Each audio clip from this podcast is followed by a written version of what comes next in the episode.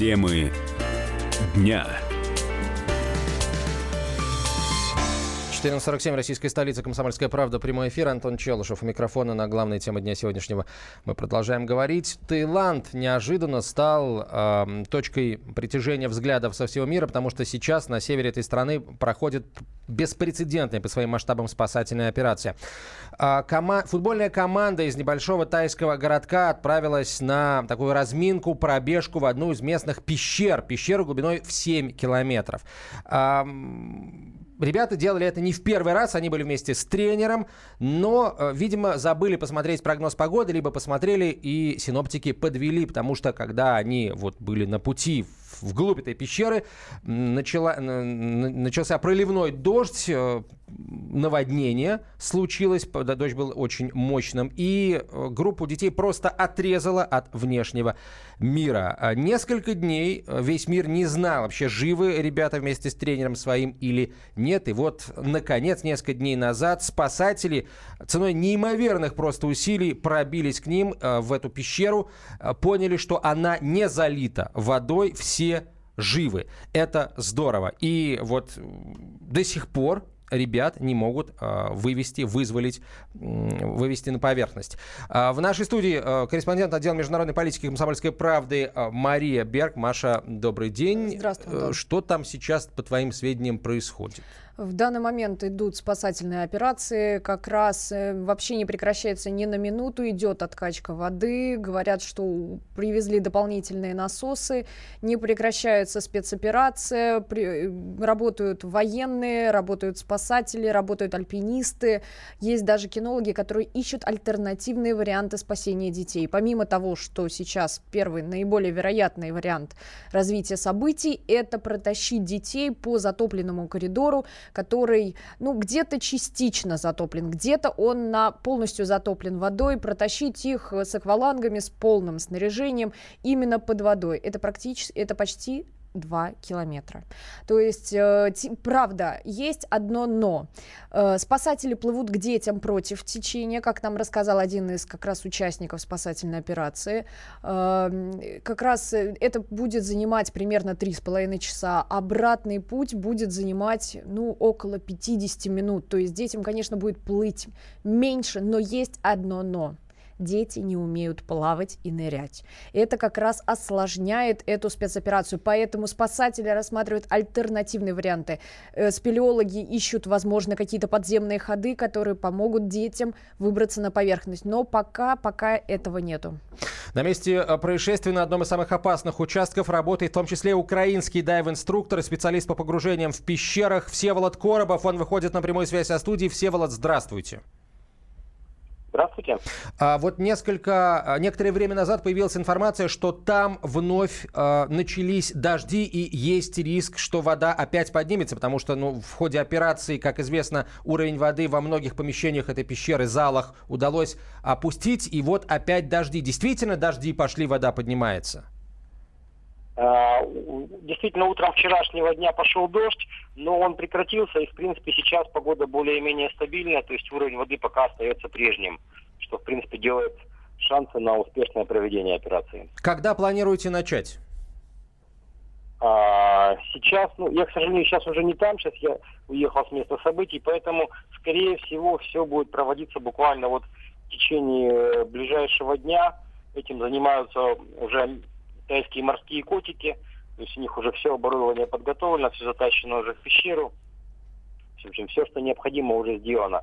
Теперь буквально вот вопрос в том, смогут ли действительно дети дышать, и от этого будет все зависеть. Если у них все будет получаться, соответственно, по максимуму будут за ближайший вот день-два оттуда детей эвакуировать. Расскажите, пожалуйста, как это все будет проходить, потому что э, людям неподготовленным достаточно, достаточно сложно представить, в каких условиях будут работать и сами спелеологи, дайверы, ну и дети, естественно, будут находиться тоже. Ну, работать там уже не будет, кроме спелеологов, скажем так, кроме тайских военных, а это элитное подразделение тайских Navy Seals, кроме них там уже никто не будет работать, сейчас остались только военные.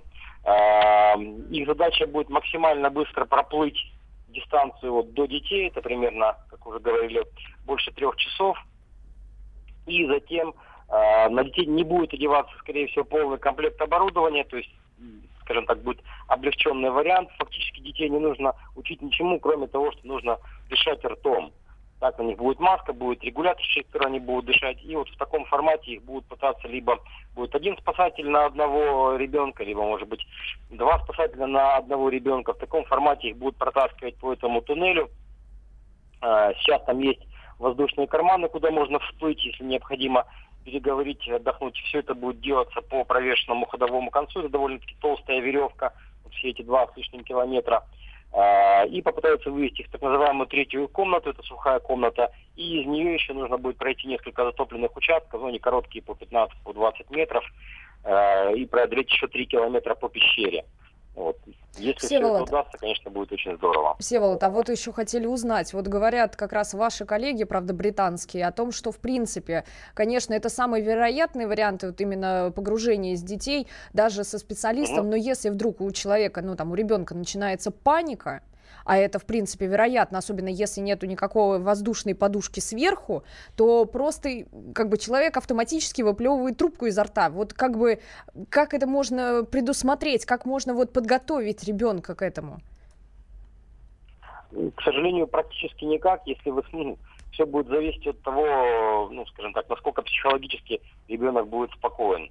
В принципе, учитывая, что дети смогли продержаться 9 дней в пещере, не потеряв при этом рассудок, в общем-то, сохраняя, э, пожалуй, трезвое, трезвое мышление, они улыбаются. Сейчас, там буквально недавно вели съемки в пещере, вот они э, совершенно адекватны, то, конечно, учитывая их сильную психику, есть все шансы, что все получится. В принципе, ребята молодые, спортсмены, плюс это дети, детей гораздо легче обучать подводному плаванию, поэтому, скорее всего, шансы достаточно высокие. Вот. Тем не менее, риск, конечно, остается. И тайские коллеги говорили, что они не хотят подвергать детей риску. Если они будут видеть, что, видеть, что что-то не получается, они, конечно, такой вариант э, будут исключать и будут действительно Э, останавливаться на первоначальной идее, когда все необходимое будет доставлено в пещеру, и дети там останутся до того, как э, не спадет уровень воды в пещере, чтобы их можно было... Всеволод, спасибо. Получить. Спасибо огромное. Украинский дайв-инструктор, специалист по погружению в пещерах Всеволод Коробов был на прямой связи со студией. Сам, кстати, Всеволод вместе со своими коллегами-экспертами участвовал в прокладке вот этих вот самых а, концов, да, по которым потом уже пошли спасатели и вышли, собственно, в пещеру, где находятся Вот мы дети. как раз со Всеволодом говорили, он говорит, что как раз э, морские котики не умеют тайские этого делать. Вот как раз наши и помогали этому. Олег Егельский к нам присоединяется, эксперт по выживанию. Олег, у нас меньше минуты. Скажите, как можно выжить э, в пещере без э, еды и с минимумом пресной воды в течение 9 суток?